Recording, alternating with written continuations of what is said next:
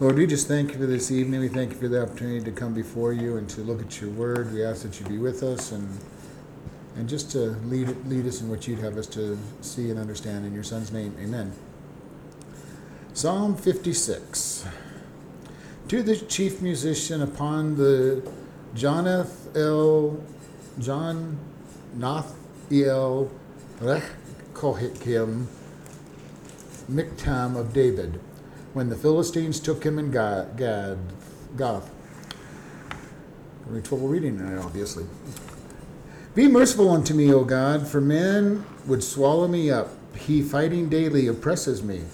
My enemies would daily swallow me up, for they are many that fight against me, O you most high. What time I am afraid, I will trust in you.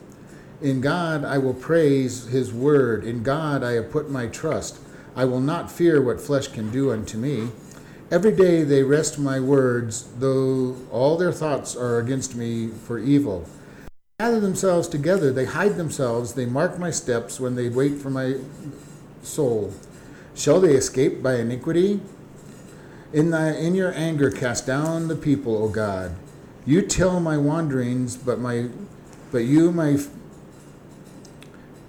Put you my tears in your bottle, are they not in your book? When I cry unto you, then shall my enemies turn back. This I know, for God is with me. In God I will praise his word. In the Lord I will praise his word. In God I have put my trust. I will not be afraid what man can do unto me.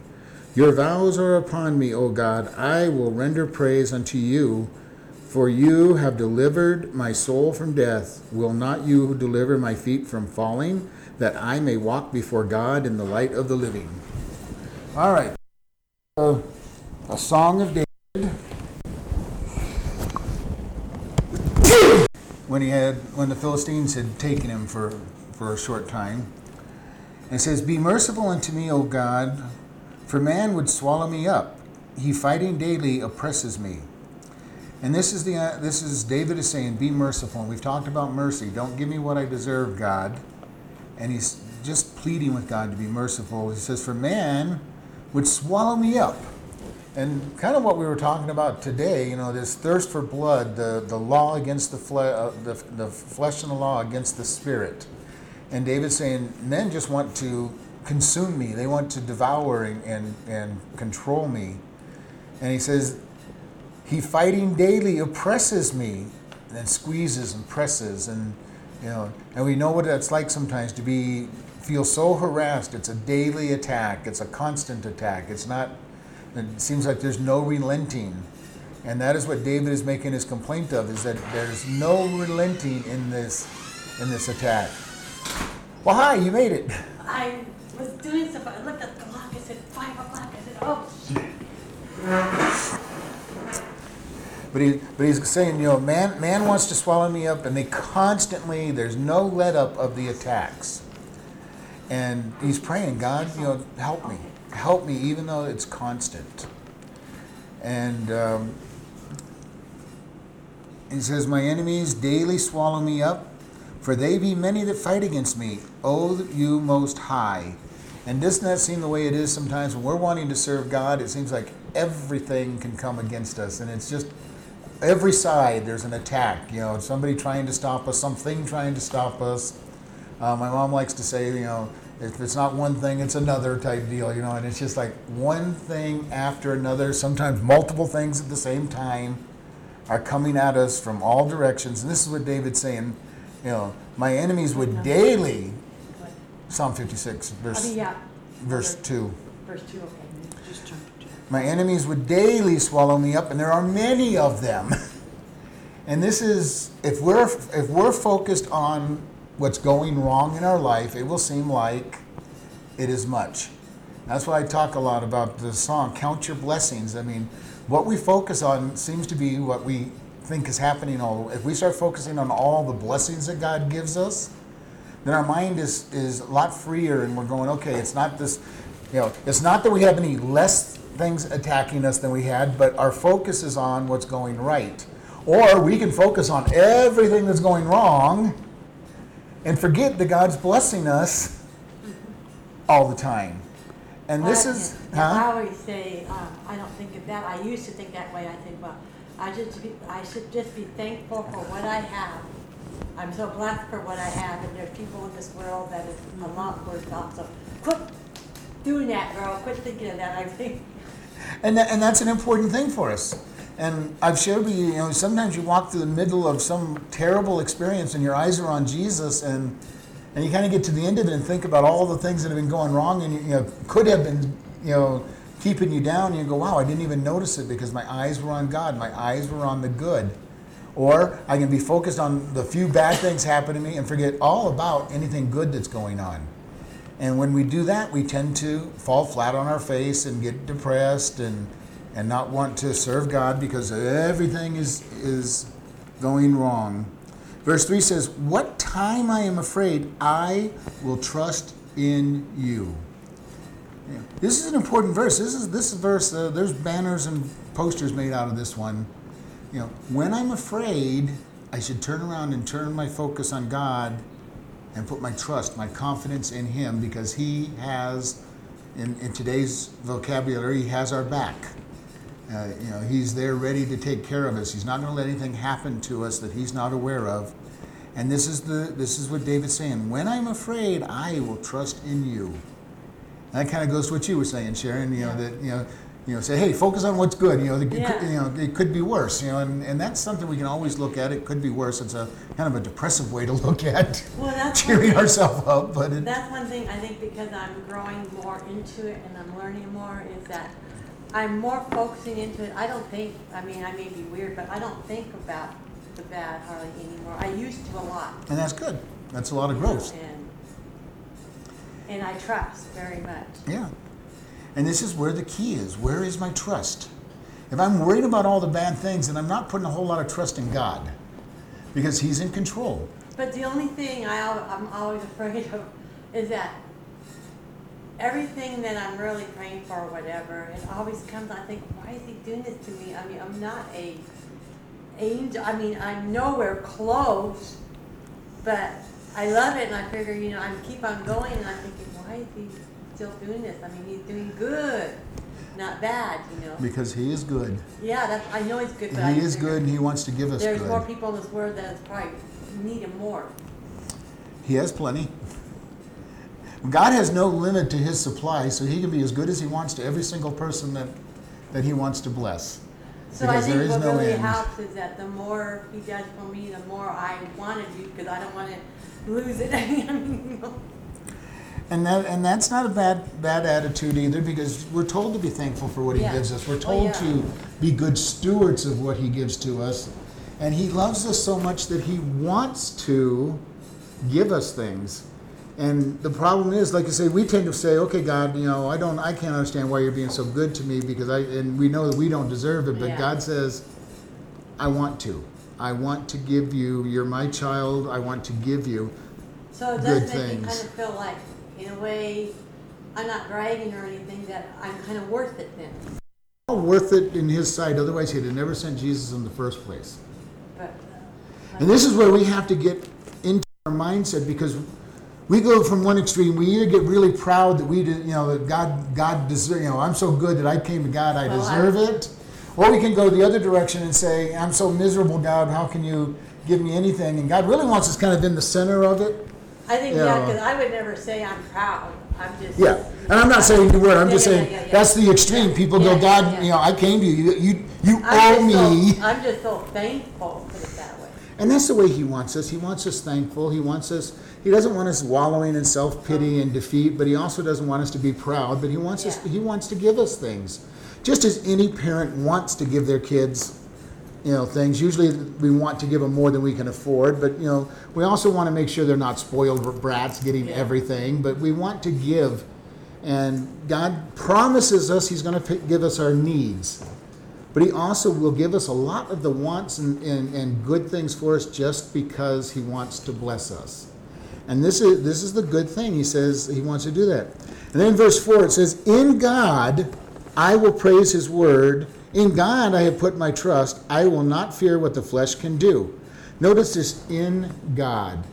He's not doing it on his own. He's not praising God on his own in, in, in his uh, for his word or anything. He says, "In God." If it wasn't for being in God, we could do nothing anyway, because everything we do is in God, because God is in us. So David's understanding that, you know, he is not the one that is going to be able to do this, but because he is in God, God cares for him, he can do all of it. And he says, In God I will praise or extol or boast his word. God's word. This is the most important thing that we have when it comes to serving God is his word. It's what gives us peace, it's what gives us comfort, it's what gives us assurance. His word. And it says, In God I have put my trust, my confidence. He puts his confidence in God because God is the only one that can be faithful. I can't even be faithful, and I know I want to do the best for me, or I, what I think is best for me, and I can't be put my trust in myself because I cannot. My flesh will always fail. But if I put my flesh, my, my trust in God, He will not fail. And then it says, because his trust is in God, I will not fear what the flesh can do to me. His own flesh and his enemies. Okay? His enemies, because our flesh is our enemy as well. Our flesh wants to take us away from God, our flesh wants to take us into sin. So we are battling with our flesh and with the world as a whole. And David's saying, I will not fear what flesh can do because his trust is in God. David was quite a man. It's hard to, hard to understand how much David understood God's grace and his mercy. For being an Old Testament saint, he understood. He understood God's heart of wanting to help. You know, sometimes better than even we do. You know, God wants to help. He wasn't the one that was on the rope that was, uh, or that was somebody else that was on the On, roof. on the ropes? On the roof, On the roof. when that lady was. Yes, that was David. That, that's what I thought it was, cause. That was David. That can't be David, because not thinking, you know, but. That I was thought David. yeah, That yeah. was David's great sin Yeah, was his the taking Bathsheba and having adultery, committing adultery, with and killing, Bathsheba and then yeah. murdering her Murdering, husband. Yeah, thinking, cause when I, cause I know that story, but wow, I said.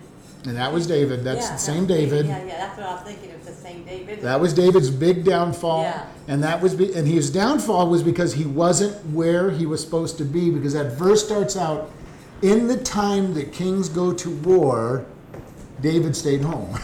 I think, you know, really, in a way, probably everybody has, not everybody, but I had like that, not that thing, you know, but, you know, a downfall at one time.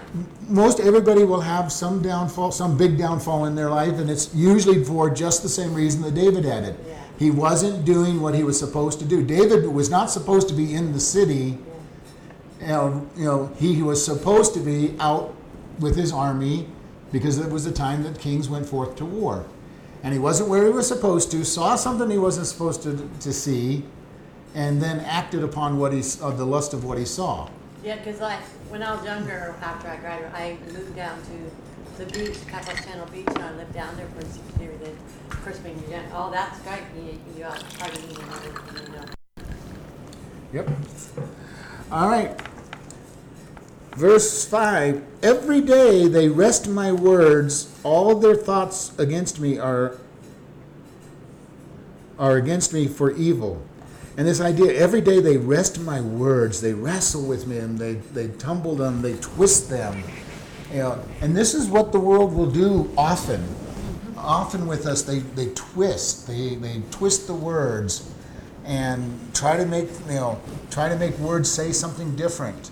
It's what we're facing now in this whole homosexual Yeah. marriage issue is you know they twist the Christian's words and God's word against him saying well if they love him they should be okay with it because God is love and God's okay with it and God's not okay with it. God's not never okay with sin. He does love the individual but he's not okay with the sin. He's, he's not going to change. He's you know because what they'll tell us is well you, you you have your faith in that old book that doesn't that you say doesn't change Yeah. but society is moving on you know See, get that's what I get with us Yeah. Some things you don't change, I don't care.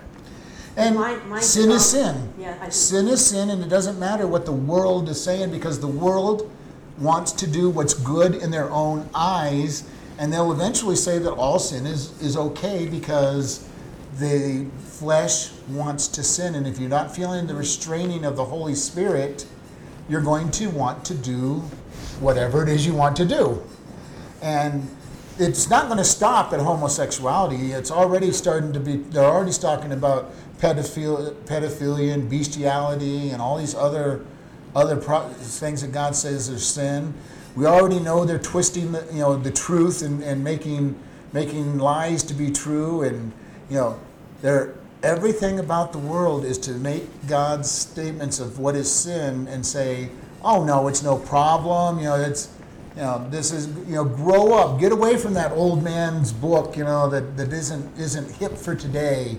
You know, just get, get with the program, you know. It's funny, I was talking to my sister Vicky, and I, and I do remember, remember when grandma was alive?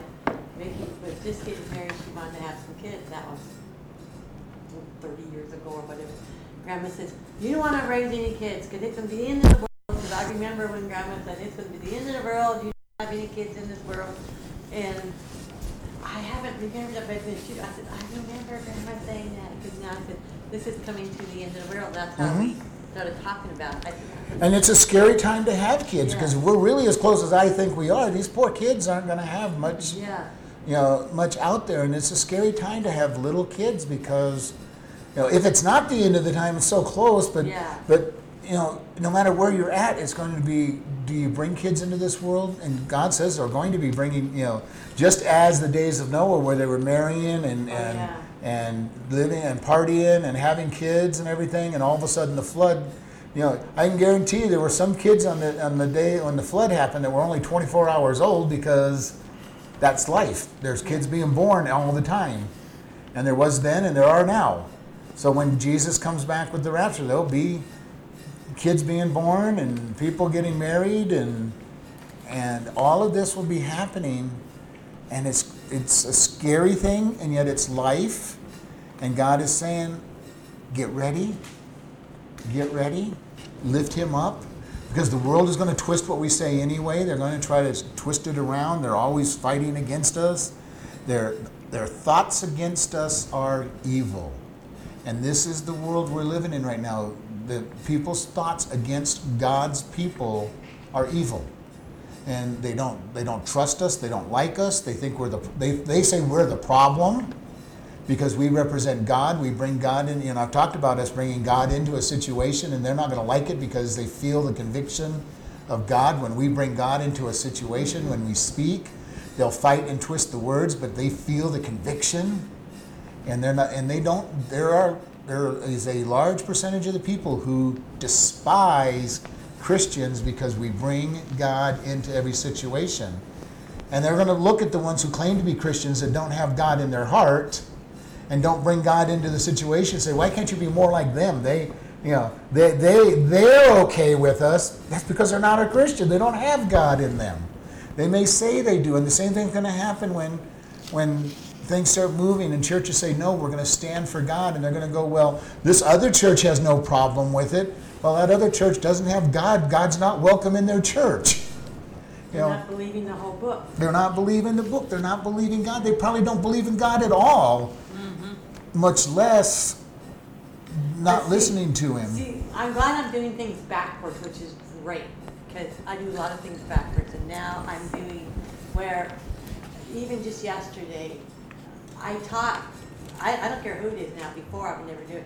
When I had the customers yesterday, I said, you know what, I just wanna thank you so much, because you answered my prayer, because I've been praying for, to sell some of my stuff, you know, and, and it was so cool, because the guy said, well, remember, because he lives in, in Las Vegas, and he said, well, I got one of your crosses a couple of months ago. I said, oh, okay. But no, it's just, like, I'm not afraid to express my feelings anymore now. Yeah. But sharing God is so important for us. It, Yeah. you know, he, he tells us to, and we need to.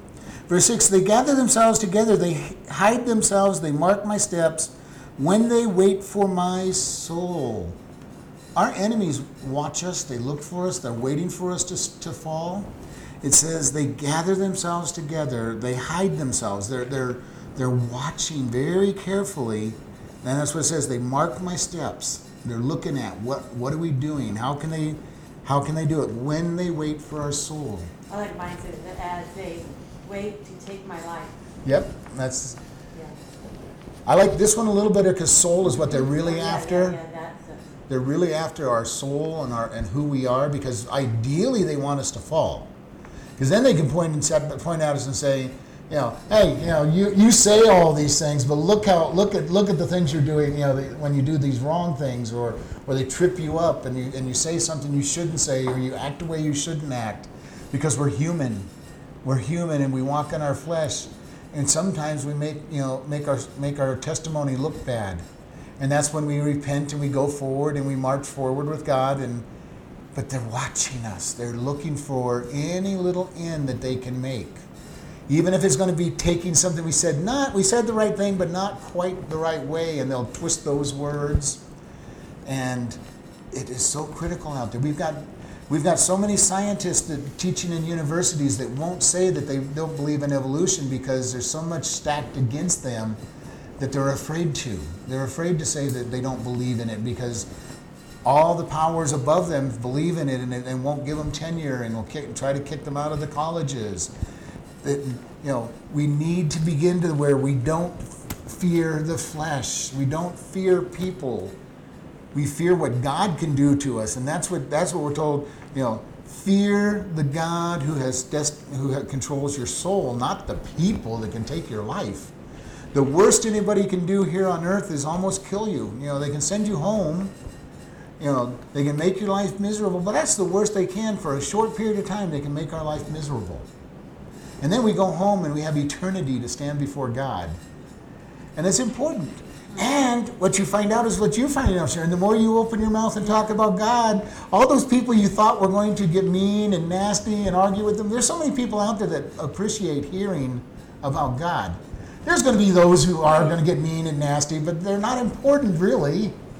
There's so many people out there that are going to go, thank you, or yes, I agree with you, or I love having somebody that speaks up for God.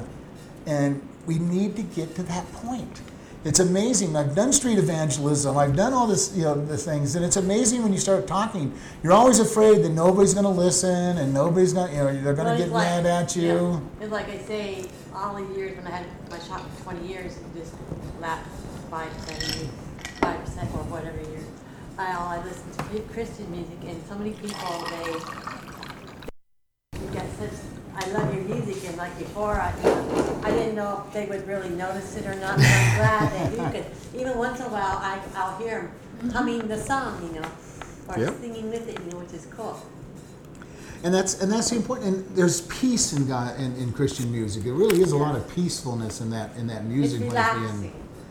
and uh, and you know, and I love it when I walk into a shop that's running Christian music, and I'll always comment to them, yeah, "I love your music," because I want them to know that. Yeah, I went in just that it's good music, a while ago yeah. on the old um, Andy Devine or whatever it is. Had little shops, and this lady had Christian music on, and I said, "I love your music," you know, because I this that's the first time that I heard Christian music in another shop, Mm-hmm. which I thought was cool. Yep. And it, and it, and that's an important thing for us. Verse seven: They shall they escape by iniquity in their anger cast down the people, O God. And David's starting to get the precatory prayer here. God, God, get them. that's basically what he said. God, get them. You know, shall they shall they escape the iniquity? You know, in your anger cast down or, or bring them low, you know, bring them down to nothing. David is getting a little aggressive here and saying, God, basically saying, go get them. And we all kind of feel that way at any at any time. And if we want anybody to get them, it should be God. But I've commented how many times that I've seen people that have got, been got by God, you know, because of their sin. And I've watched them have their lives destroyed, sometimes lose their life. And I couldn't be, I could never say these prayers that David said. I could never say, God, go get them, even though I felt it. Because when God goes to get somebody, I feel terrible because it, their lives are ripped, ripped up. So is that really bad if you think that way?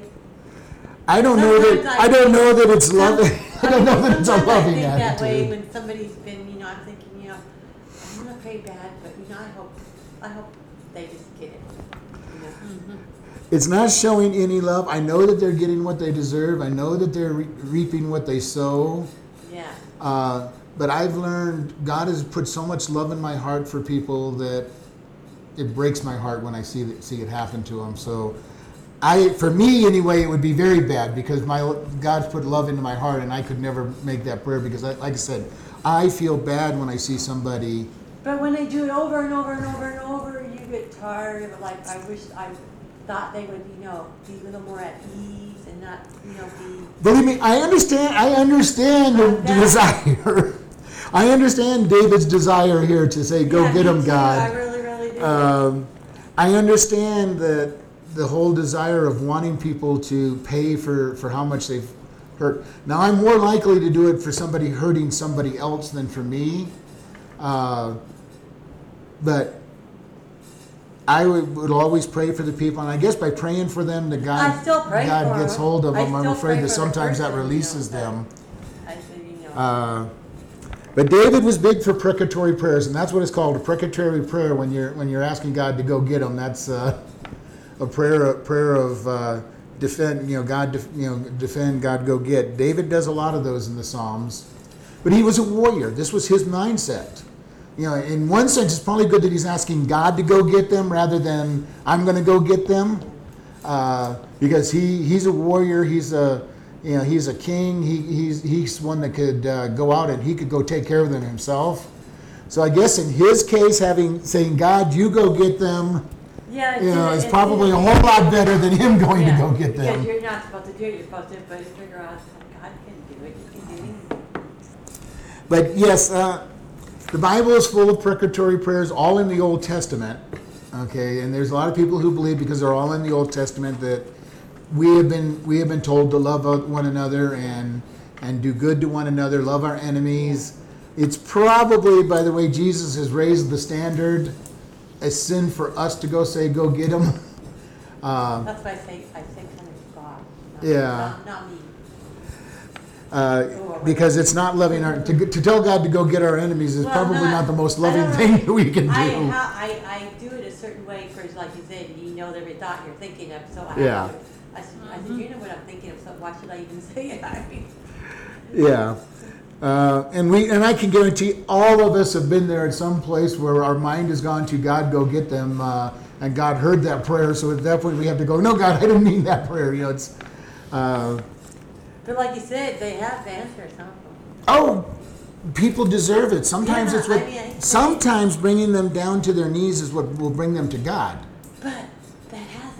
And The third time it has, it still isn't. and God is, and, and I've said it over and over. We real we will reap what we sow. If we're sowing strife, we're st- sowing conflict. We will reap the results of that fruit. You know, and this is why we want to sh- to sow love. We want to sow honor and edification, so that we reap the fruits that are good fruit, because we're going to reap whatever we sow. They're going to reap whatever they sow. And this is why I don't have to pray that prayer because I know they're going to reap it anyway. You know, my prayer is please come to God so you don't have to suffer from the fruit of what you're sowing. Because we look at Saul of Tarsus, he's walk, going down Damascus, getting ready to grab Christians and bring them to court and, and bring them to, you know, to, to trial and, and so that they'll die. You know, God knocks him off his horse. He, come, he comes to God. And for the rest of his life, Saul has a hard life. As he becomes Paul, he has a hard life. He sowed seeds of contention and strife amongst the Christians, and he paid a heavy price for that. Even though he got saved, everywhere he went, he had contention. Everywhere he went, he had attacks. Everywhere he went, people were threatening his life. He was beat, he was stoned, he was, you know, at one point we do believe that he died and went to heaven and was resurrected again. Okay? So he suffered greatly, and most of it, I believe, was because he made the Christians suffer so bad, and he was harsh. You know, he was he was public enemy number one of the Christians. You know, if they if they had a public enemy, he would have been it. You know, don't get to know don't, and you even see this guy get moving because you're going to be arrested. So Elihu's E- Elihu? Yeah. Eli- was reading, Elihu? Didn't know that word, Elihu, Eli- Elihu? Are you looking at Elihu? E-L-I-H-U. Elihu. Elihu. Elihu, okay. Verse 8 You take my wanderings, put my tears in your bottle. Are they not in your book? So David's saying, God, you know when I'm wandering. You know when I go off the wrong direction. You know, you know how, how I am. And God knows that we are going to wander. We are going to make bad decisions. We are going to follow the wrong paths. And this is critical. God already knows it. And he knows that we're going to. And we need to know that we're going to, even if we're gonna, even if we want to follow him with all of our heart, we will make bad decisions. We will go down the wrong path. Because if we didn't, he would just take us home because we'd be perfect. We'd be like Enoch or Elijah, who went home because they were as close to perfect as a human can get, and they went home. God took them home. And so if we get that good, God will say, okay, I'm just going to take you home. I'm not going to be a candidate in that camp, I don't think. I've never been that good. But this is where we're at. Eventually, God's going to say, call us all home for the marriage supper of the Lamb, and it'll be the rapture, and all the Christians will be taken from this world. I can't wait. And the Holy Spirit will, the restraining power of the church. It's going to be interesting when we see, well, we won't see, but when the world sees how much the church was helping them. You know, if you look at history, you look at history and how the church changed the world, we don't understand because we live in a changed world where the church mightily changed the world where love became the, the habit, where hospitals were built, orphanages were built. You know, we did all these things to help the poor and the needy. Before the Christian church, the poor and the needy were, were considered wasted time and effort. Don't even, don't even try to help them because they don't deserve it. They're not strong enough to live. And we can't comprehend that kind of society. And we start looking around us as we're starting to see that society come back. We're looking at it and saying, man, this society is violent. How can, how can people think this way? They're thinking the way the world thinks. And if you really want to see it, you look at some of these Asian and Middle Eastern and African com- countries that haven't aren't based on God, and you start seeing the violence and the and the mistreatment of the poor and the and the weak, and you start wondering, how could they? Well, they don't have the Christian background that says treat the poor good. You know, and it's so interesting because you'll talk to some of these people, especially as practice. Some of the religions practiced in America are so funny because they don't teach and do what they do in their home countries. You know, you look at the Muslim world, and here in America, they try to they try to be nice to the people that they you know put on this nice peaceful face. But in in, in Muslim world uh, countries, you don't want to be a woman in a Muslim country because you have no rights, none, because you're not even considered a a, a human base hardly.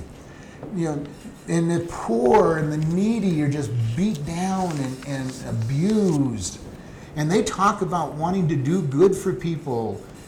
You, know, you get into the Asian countries where all the Zen philosophies go get, get put into practice. And they're not very kind to people either. Because in their mind, good and bad have to be in total e- equal equilibrium. It, for any good act, there has to be a bad act, in the, a bad action in, the, in their man, mindset because they have to be in balance. Oh, you thank God we're not in those countries. And it's great, but we're we're moving in Yeah, those directions. Yeah. As we get further and further away from God's way of doing things and God's standard, we're seeing more and more of this beating up on the poor and, and being critical of the poor and, and the weak and the disabled are being pushed aside because they're not worthy of life in their mindset because they're not strong enough. And that is the world's way of thinking. When we talk about the evolutionary mindset, you know, mind, the evolutionary mindset is the strong survive and the weak die. Mm. Okay? And that is how they're going to treat individuals. If you're not strong enough to stand up for yourself and defend yourself, then in their mind, You deserve to be died or at, at best subjugated into whatever they want you to do. Okay? Hitler's whole lifestyle was based on that. He based his lifestyle on the idea of evolution and that strength made right. If you were strong enough, you had the right to make everybody do what you wanted to do. And this is where our world is headed to. It's headed to this whole idea of I'm strong, you're weak, I can rule. And we see that. You listen carefully to many of our politicians, and they, they will say just that. They don't care about the poor, they don't care about the weak, they care only about keeping their position. And we start talking to people, and you start hearing this kind of, you know, be aware of it. When you start listening to the world, listen to them. Watch the TV shows that aren't godly TV shows, and you're going to see that same mentality. I don't watch those shows. Yeah, well, no. I used to, you know, it's just that they're so. Because even the police get a little brutal on most of these shows because they are doing whatever it takes to get the bad guy and show that they're stronger. And this is where this is where we are at in our world right now. Our world is getting more and more evil, more and more to the point where where the strongest will survive and the weak will be subjugated or killed. That's why I've been, I've been watching the old black and white movies. The 50s. I like those movies because they're clean and Cleaner. cowboy movies. You know, Clean, cowboy- cleaner, cleaner anyway. Not like how it is now, put it that way. But even in the fifties, uh, with all the cowboy movies, the strongest one, the strongest Oh, yeah. cowboy, put his his rule on everybody else. So it was the same mentality. It was cleaner, but it was the good guy who always won. Uh, but some of those good guys were pretty violent in the way they won, Mm-hmm. and it's the same mentality, but it was kind of cleaned up and not not Well, as I'm bad. just saying the reason I watch it because I don't, I don't have to worry about any of these gay people kissing each other. Well, you've got the. I mean, it was a cleaner. It was cleaner. It was. Yeah, A, clean, it, but I don't like the new ones where. But I'm just saying the undercurrent of what was Yeah. taught is the same undercurrent of what you're seeing today, except that they're throwing in a lot more of the sin, sinful world into Yeah. this into the, into today's shows, and it is where we're at. God is going to bring judgment on this world. He will bring judgment. He will give evil the fruit that it has sown. Sometimes he holds it back, trying to bring give them an opportunity to repent, but he will reap what they sow. See, we don't have cable, but on Facebook I noticed that there's going to be a, these people are going to just make a Christian movie channel. That's And been I would worked love to on. watch that, but I can't because I have this antenna. And Yeah. I'm not getting, because we have no cable here, we gotta get satellite. And Yeah, and there's a there's a number of Christians think are that pushing sounds back. good. Christians are pushing back and trying to. We're seeing more quote unquote Christian movies being made, and some of them are good, some aren't. But But it's a whole channel, it's gonna Yeah. just be all, you know. the- it's going to be good Like shows the that are. things that we saw Friday, Yeah. like that kind of stuff, you know. Yeah. All right, and it says, Put my tears in your bottle. This is David saying, Okay, God, when I cry, I want you to remember them. I want you to, to, to see them. Now, there, there are different religions out there that they literally, when they cry, they gather their tears so they can be put before their God. Uh, and I don't know that David's thinking of this. I think he's literally just thinking, God, I, I'm crying, I'm, I'm sad. Remember me. Remember those. But Revelation tells us that God has our tears in a bottle. That He has, every time that we have gone into deep pain and stress, He has collected them and He's remembering our pain and our sorrow. So this is a prayer that David's making, and yet it's a very true prayer that God's going to say, I remember. I remember when you hurt. I remember when you were tired. I remember when you cried. And we, it's nothing wrong with crying for God. He wants us to be tender enough to, to come to tears. Know, it's not, not supposed to be macho to cry in, our, in, in the world who tell us don't, don't have emotions. But God's saying he has, he has emotions.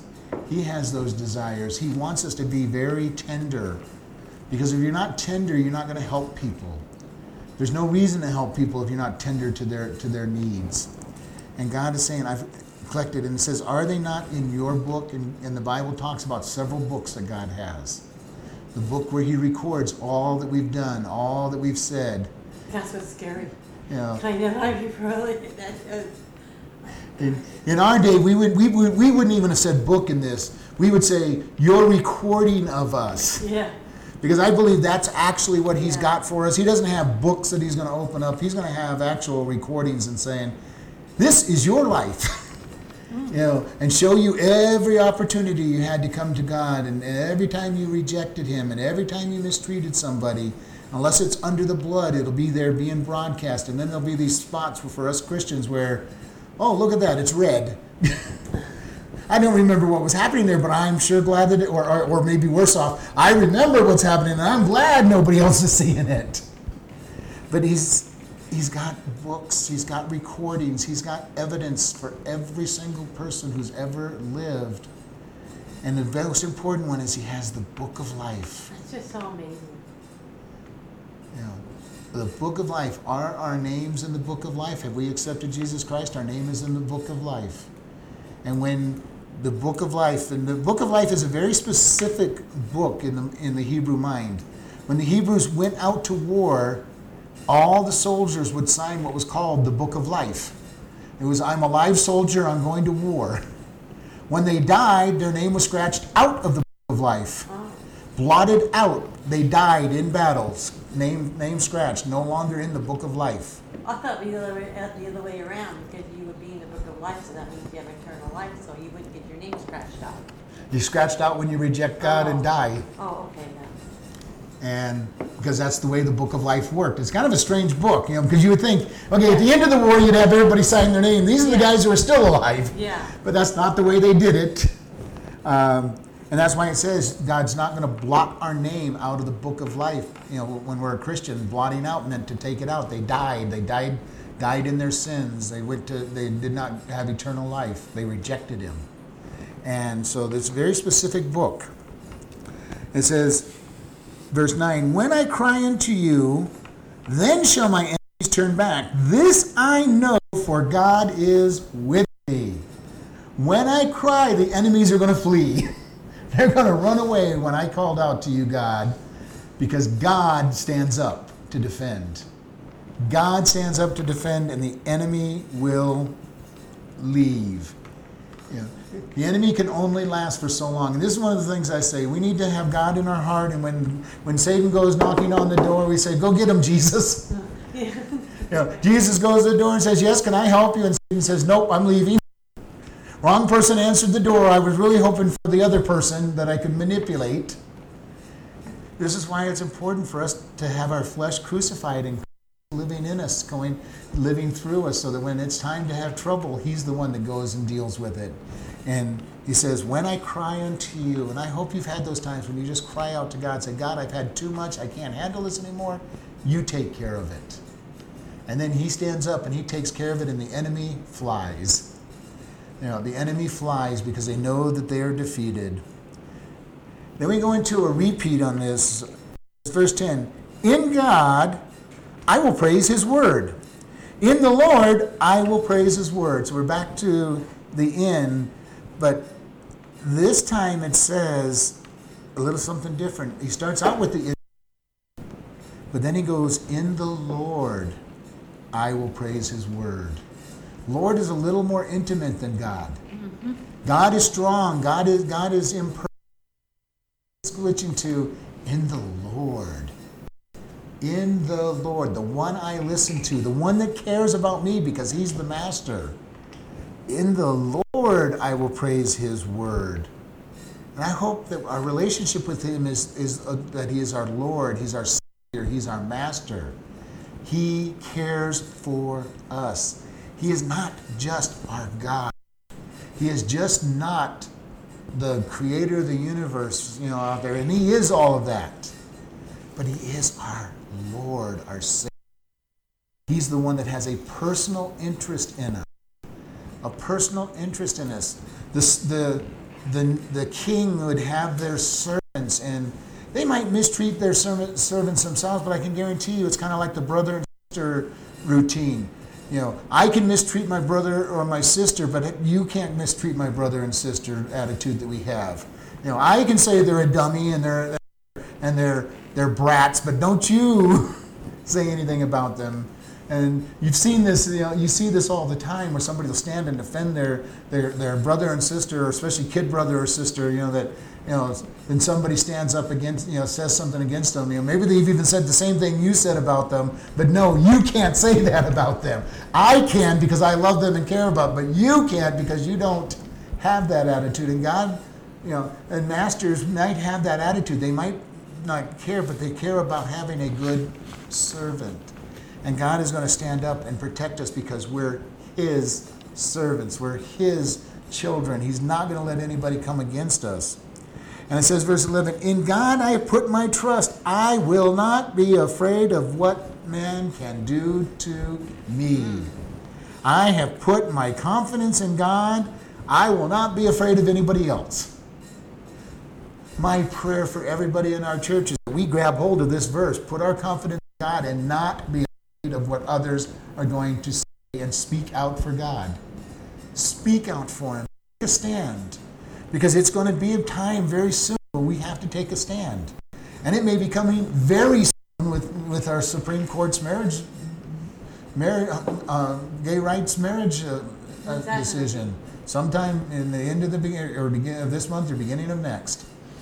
Very, very soon. We're only weeks away from it. And we need to take a stand and be like the apostles in the book of Acts and say we need we must obey God rather than man in this issue because this is a this is an issue that violates God's word. And we need to be ready to take a stand and saying we're going to honor God. We're going to obey God. We're going to do what God says. And it doesn't matter what the world says. And it's going to come and it's coming fast. Mm-hmm. There's certain things where I don't care. You know, I mean, I believe that we have the right because the government says to be, keep armed and everything, but the Bible isn't one that has a strong stance on being armed.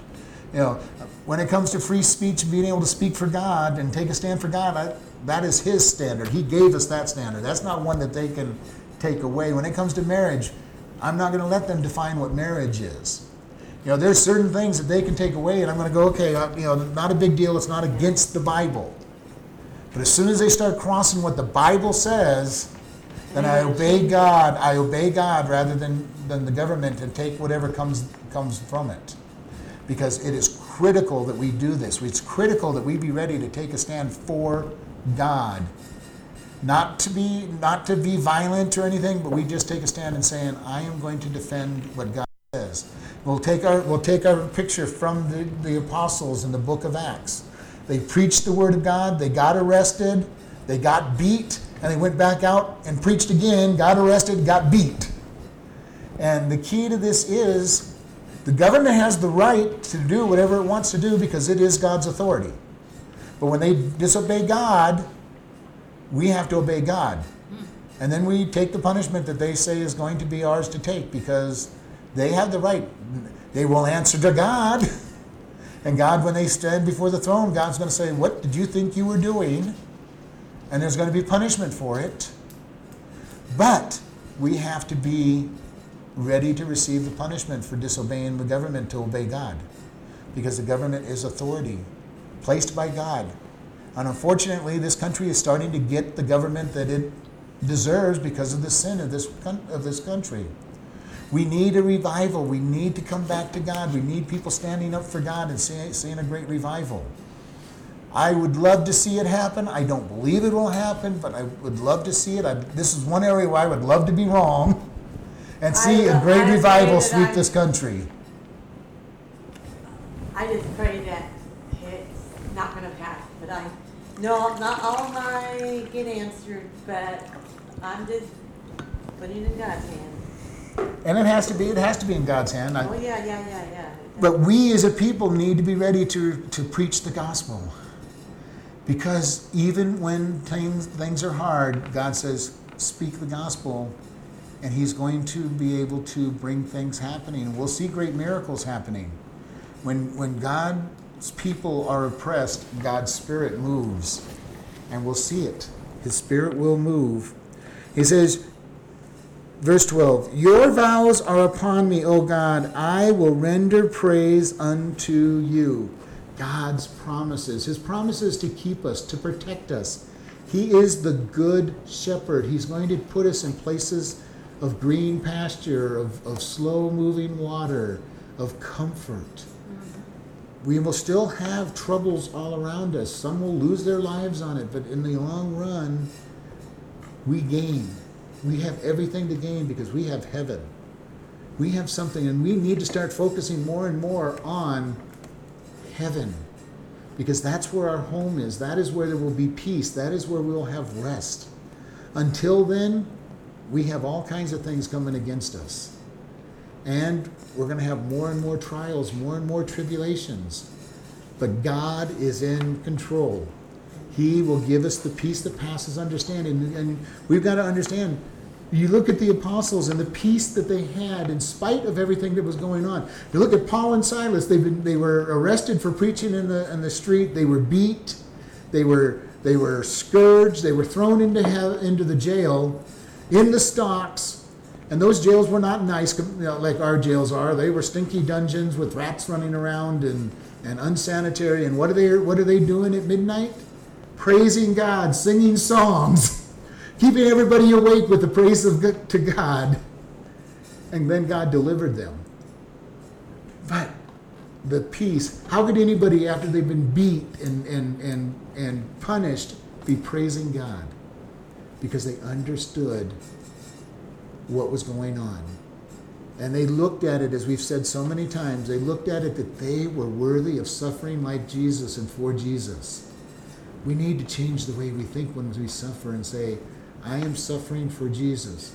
Now, if I've done a lot of bad things and wrong things, I'm suffering for all the bad and wrong I've done. But when I'm serving Jesus and I'm being punished because I serve Jesus, I need to be praising God that I am worthy of suffering as Jesus did for Jesus. And it's critical that we get that. God has promised us good, He's promised us a home in heaven. And He didn't promise us a good time here on earth necessarily, but He said He'd protect us. He would give us peace. He would give us a calmness. You know, not saying that I would want it then, but I really, really believe, and I really think if I had to get beat, you know, because I believe in God, I would want it. And before I, before I would never say that, I would want it because I would do it again and again and again and, And again. keep doing it. Mm-hmm. Yep. Because your attitude is you want to serve God. Yeah, I figure that's one thing they cannot take away. It's just like, in a way, how I say like, people, family people or whatever can take away stuff from my mom, but her memory can never go away in my, Yeah. in my heart, in my brain. That's what I figure. You can take whatever you want, but you can't take away the memory. Yep. Mm-hmm. And this is where it's critical for us because, number one, we don't know what we're going to do until we're going to get there. But the good news is, God has promised us the grace to get through whatever it is that we need to go through. Whatever it is, if God says I'm going to have to be beat, He's going to give me the grace to be able to go through the beating and and go through this. And again, this is a place where Foxe's Book of Martyrs is a great book to be able to read when you see that and you see what happened to these people. What's it called? Foxe's Book of Martyrs, Foxes, F-O-X. F O X E S, Foxe's Book of Martyrs, and it describes what the Christians have gone through over the o- o- since the beginning of Christianity up through the Middle Ages, and talks about how they were punished, how God gave them the grace to go through the punishment. Um, I'm from Martyr. M-A-R-Y. M-A-R-Y. And it's a hard book to read in one sense because it graphically describes some of what they went through. That'll be a Uh, long time until I get done doing this a couple times. Yeah. But I gotta first do this a couple times. But we want to just share with you because think about this. This book, this book talks about people who would be going to the to the uh, flames to be burned at the stake, and they would be singing and praising God while the fires are burning around them. They're being ripped apart by animals and, and, and praising God. You know, and it, when people would look on it, they would look at them and say, "How can these nuts? Uh, how can these idiots be praising God as they're being ripped apart?" But it made an impression on people. It made an impression on people that they serve something that is above death. And this is why it's important for us to really get this. Now, I, none of us know what we're going to do if we're faced with that. But if we're truly following God, God's going to give us the grace to be able to say, I'm going to follow God. I'm going to follow God no matter what they do to me, no matter how many red hot iron pokers they put on me, no matter how much pressure they put on me, you know, they rip me to shreds, I'm going to follow God. You know, Couldn't it be too when that, whenever that would happen, you have the spirit of God in you and that kind of helps you? To me, I Exactly, think- that's exactly what I'm saying. His yeah, grace yeah. gives us the power to It's do going it. give you Where you don't really feel it. and and it's obvious that many of these people in Foxe's Book of Martyrs didn't feel it. When you're being burned at the stake and you're praising God, you're not feeling it. You know, your body is being burnt to a crisp and you're praising God. You're you're you're being pulled apart by by horses on all four directions of your body being pulled and they're and you're praising God. You're right, you're not feeling it because God is the one saying, Thank you for being my servant. And maybe he takes the soul from the body before it's dead and you know, and the body is just this carcass being torn apart because God says, You're, I'm not going to make you go through this. Who knows what it is? Yeah. Maybe he just kills all the Yeah. pain receptors and says, just keep praising me and be an example. Mm-hmm. Uh, and you know, and I'm going to tell you, Foxe's Book of Murders is a hard book to read because it's very graphic, and I don't even go into some of the worst things that happen. Uh, but it's a, it's one that builds your confidence that God is going to protect, and God's going to say, "I'm going to give you this the ability to go through and, and handle this." And God is out there, and, and even today, people are being martyred. People are being killed in some horrific deaths. I mean, we watched those Christians being beheaded on the on the news Yeah. that one time. And beheading is not a bad way to go if you're going to be martyred compared to some of the things that, that have been done in the past.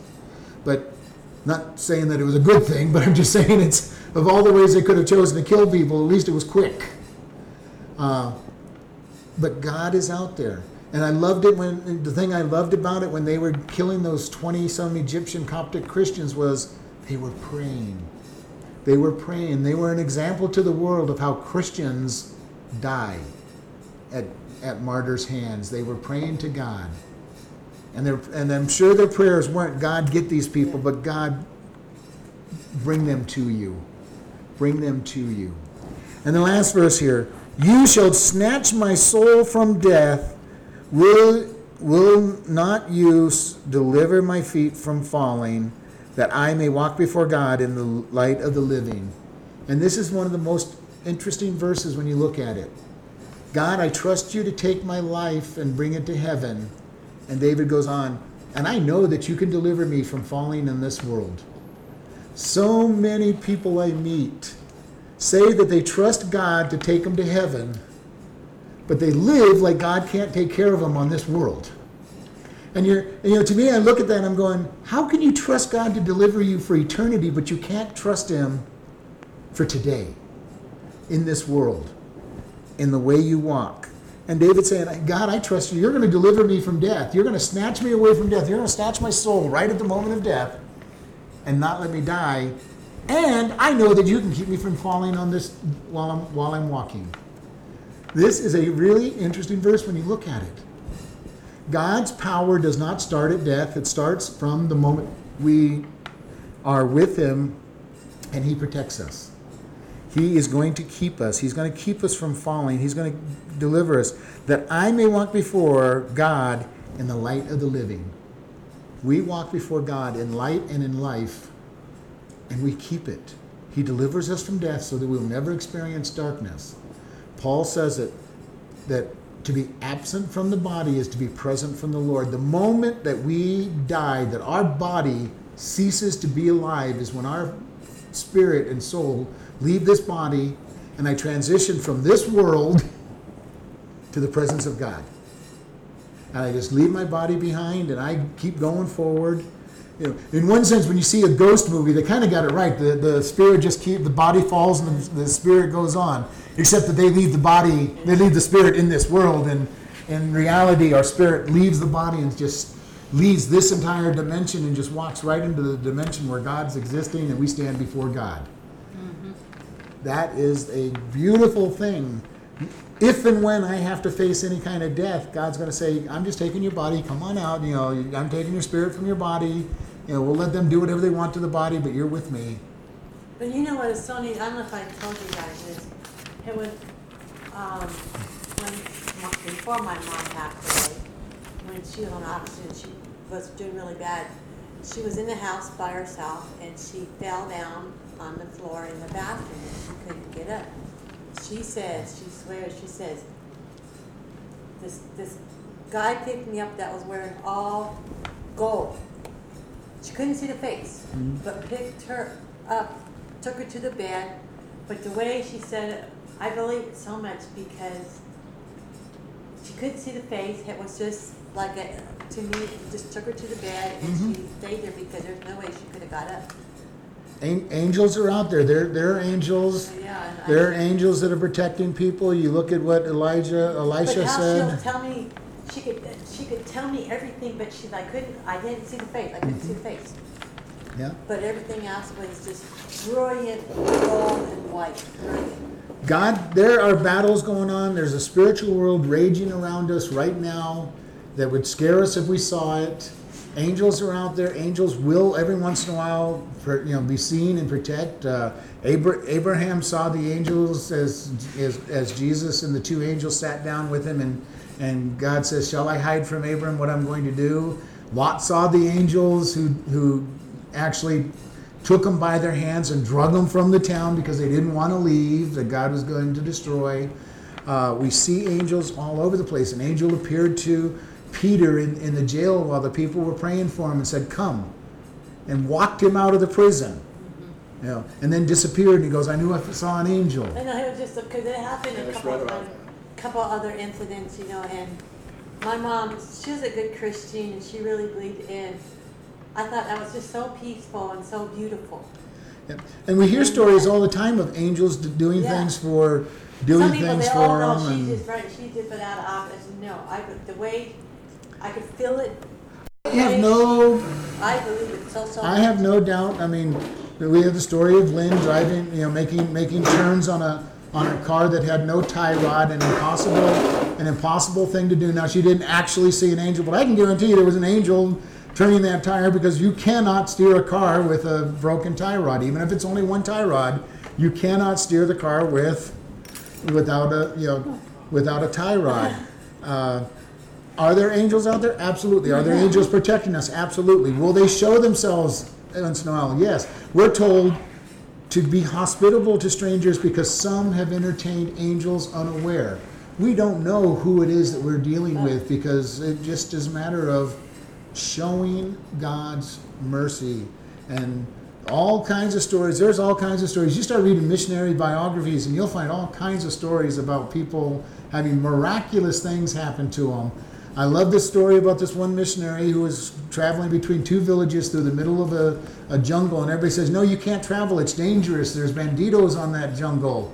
And he goes, Well, I got to get to this other village, and I'm going to pray that God protects me. And he drove with no, no, no problem. He got to the town, and this one really top guy on the banditos came to him and go, Where did you get that army of men that were surrounding you? And he's going, What are you talking about? He goes, You had great big soldiers with fully fully decked out. Where'd you get that army? Where'd they go?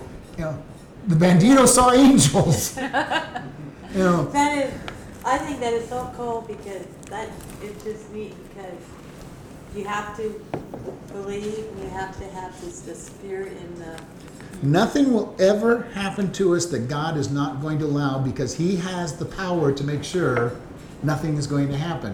Whether it's protecting us from being arrested, protecting us from dying, protecting us from getting hurt, He has the power to make sure that what He wants and what He declares is going to happen.